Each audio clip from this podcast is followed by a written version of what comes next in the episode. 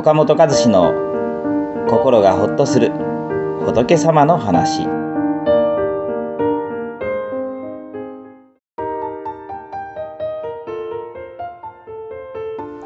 大切な人との分かり合えない部分はどこですか？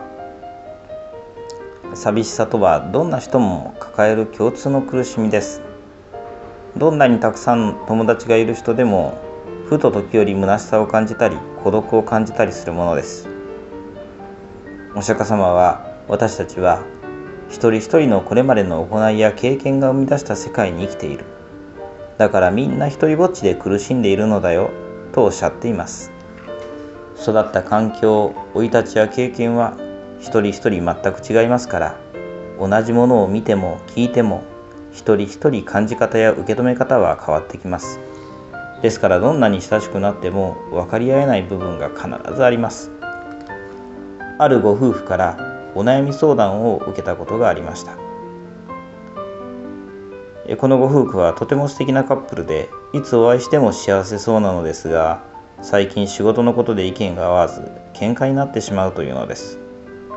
旦那さんの話を聞くと自分は子供の頃家が貧しくてお金に苦労した。だから今働けるだけ働いて妻や子供にはお金のことで絶対に苦労させたくないんだ。なのに妻はもっと早く家に帰ってこいとか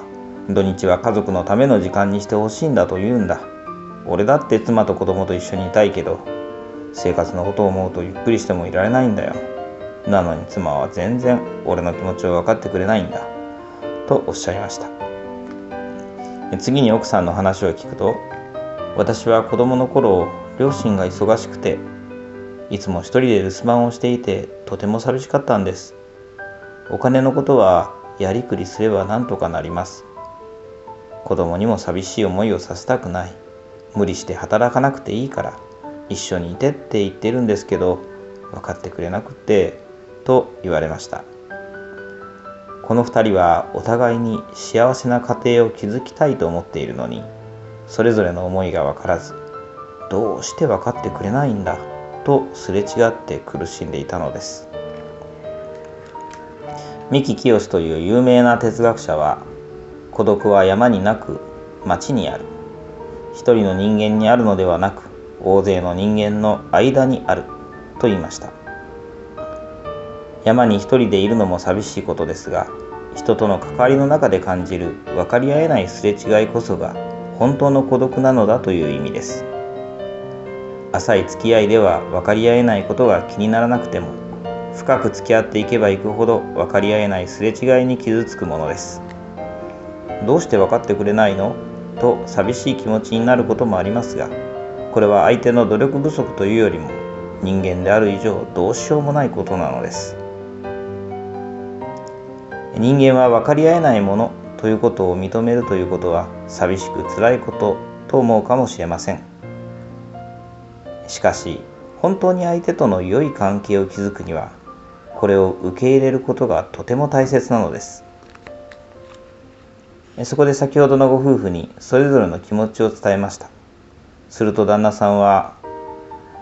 妻の両親は忙しかったということは知っていたけれどそんな寂しい思いをしていたとは知らなかった。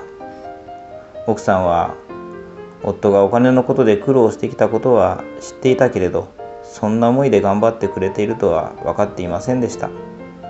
そしてお二人とも大抵のことはお互い分かっていると思っていましたが分かっていなかった部分もあることに改めて気づきました。もっとよく夫婦で話し合わなければなりませんでしたねとおっしゃっていました。どうして分かってくれないの？とお互いを責めていたお二人がもっとお互いを知ろうという気持ちに変わったのです。どんなに親しくても分かり合えない部分がある。ということを認めてしまうと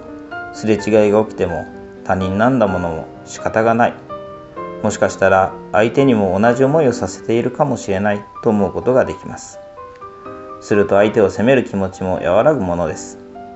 そしてもっとよく相手を知ろうという前向きな気持ちになれます。国際結婚をした知人に聞いた話ですが海外の人と結婚すると意見の相違で喧嘩になることがあまりないそうです。なぜなら最初から分かり合えないことが前提になっているからだとのことです。日本人同士だとどうしてもこれぐらいは分かっているでしょうという思いがあってそれをお互いに押し付けて喧嘩になることが多いのではないでしょうか。